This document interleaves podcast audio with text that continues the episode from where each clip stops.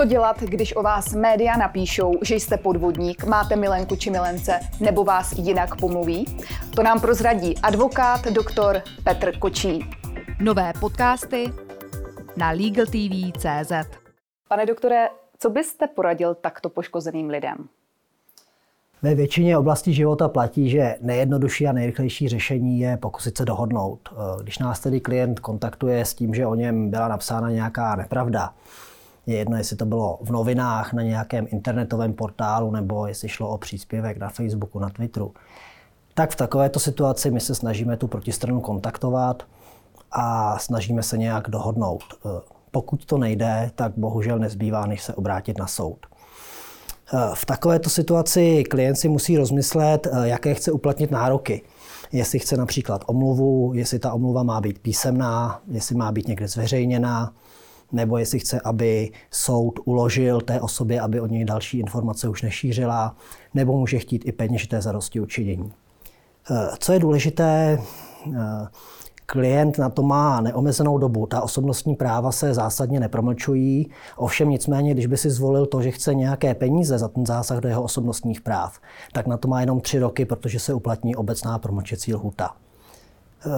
Během toho řízení klient musí prokázat, že k tomu zásahu došlo, tedy že skutečně ta informace byla publikována, kde byla publikována, v jakém rozsahu, kolik lidí k ní mělo přístup, kdo se s tím mohl seznámit, jak dlouho to tam bylo.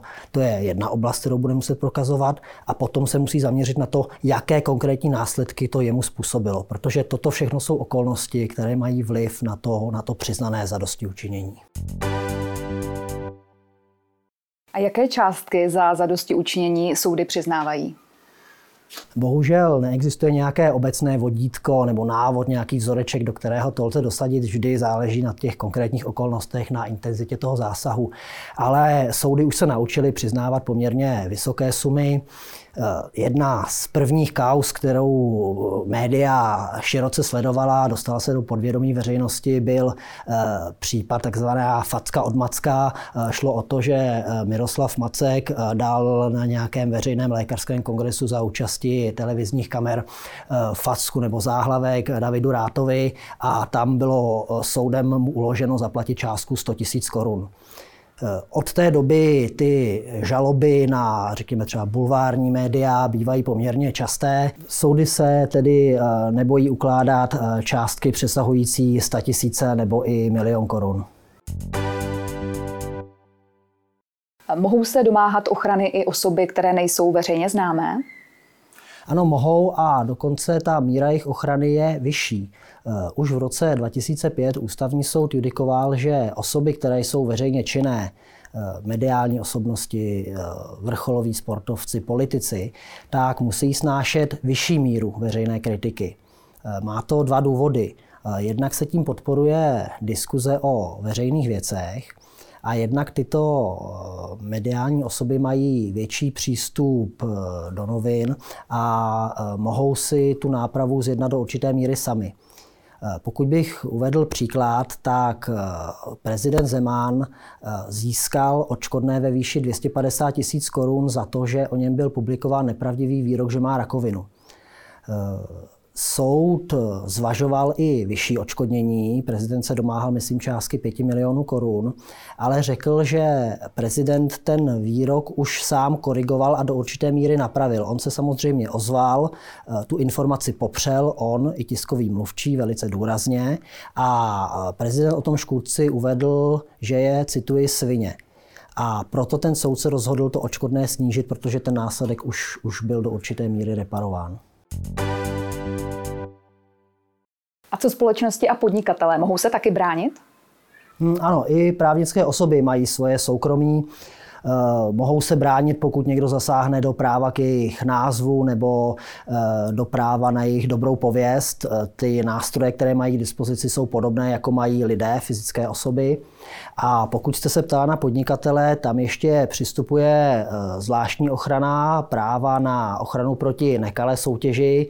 Eh, z těch nekalosoutěžních jednání, které souvisí s ochranou osobnosti, bude v úvahu připadat zejména eh, parazitování na pověsti nebo nedovolená srovnávací reklama nebo takzvané zlehčování. To zlehčování je, když uvádím nepravdivé údaje o svém konkurentovi, o jeho poměrech nebo o jeho výrobcích. A co když o vašem klientovi někdo řekne, že je hlupák? Jak se tady toto prokazuje? I s tím si právo poradí. Eh, rozlišujeme takzvané tvrzení skutečností a hodnotové soudy. Eh, u těch skutečností, u faktů, já můžu určit pravdivostní hodnotu. To znamená, eh, je to pravda, a nebo, nebo to je lež. U těch hodnotových soudů to tak nejde. Já uvedu příklad. Když o někom řeknu, že byl odsouzen pro vraždu své manželky, tak je to tvrzení skutečnosti a já musím prokázat, jestli to je pravda nebo ne.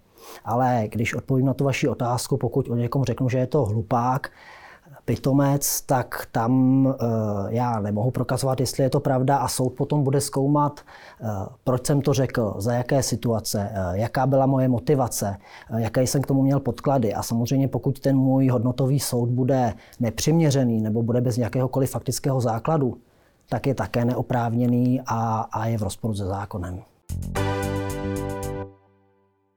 A může pomluvu řešit i policie? Eh, my doposud jsme mluvili o soukromoprávních prostředcích, o civilním soudu. Eh, pokud ta pomluva by dosáhla určité intenzity, určité škodlivosti, tak to může být trestný čin. Eh, trestní zákonník nám říká, že trestným činem pomluvy je úmyslné sdělení nepravdivého údaje, které je způsobilé přivodit vážnou újmu. Všechny ty tři podmínky musí být splněny současně, aby skutečně šlo o trestný čin. Takže pokud ten klient se domnívá, že ta pomluva nebo ten určitý údaj o něm dosáhl, dosáhl nějaké intenzity, tak může podat trestní oznámení. Eh, policie tu věc prověří a pokud by i ona, státní zástupce, se domnívali, že skutečně jde o závažné jednání, tak mohou podat obžalobu k soudu. A abychom to tedy na závěr schrnuli, eh, co byste poradil mě, když bych si například zítra ráno přečetla o sobě, že jsem milenka Donalda Trumpa? Eh, ještě možná na úvod, my jsme se celou dobu zaměřovali jenom na výroky. Ta ochrana, eh, ta se týká i zveřejněných fotografií, ať nebo nějakých videozáznamů, můžou to být soukromá korespondence, intimní korespondence, intimní záznamy. Takže ta ochrana je skutečně široká a vztahuje se na cokoliv, co vy byste považovala za nějaký intenzivní zásah do svého soukromí nebo práva na svoji důstojnost, na svoji vážnost. A pokud by se to stalo vám, eh, asi je dobré kontaktovat nějakého odborníka, předem si to v klidu rozmyslet, zvolit si nějaký plán a podle něj pak postupovat tak, jak jsem o tom teď v rozhovoru hovořil.